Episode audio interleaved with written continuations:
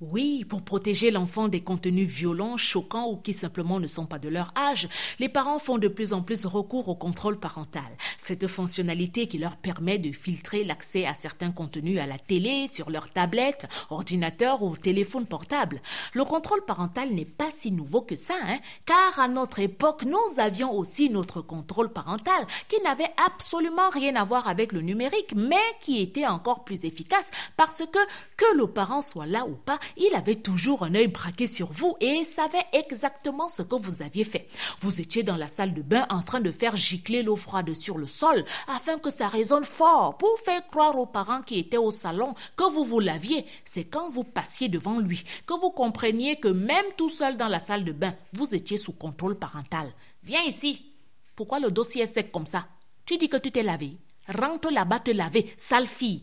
Lorsque le parent sortait en vous laissant pour consigne de faire vos devoirs scolaires, avec pour interdiction d'allumer la télévision, si vous vous avisiez d'allumer la télé pour vite l'éteindre lorsque vous l'entendiez arriver et faire semblant de faire vos devoirs, vous étiez surpris de constater que rien qu'en regardant la position de la télécommande, le parent demandait qui a touché la télé-ci. Si vous osiez nier les faits, il posait sa main derrière la télévision pour toucher la température qui venait lui confirmer ce qu'il pensait. Et vous ne pouviez qu'avouer car vous veniez de vous rendre compte que vous étiez sous contrôle parental.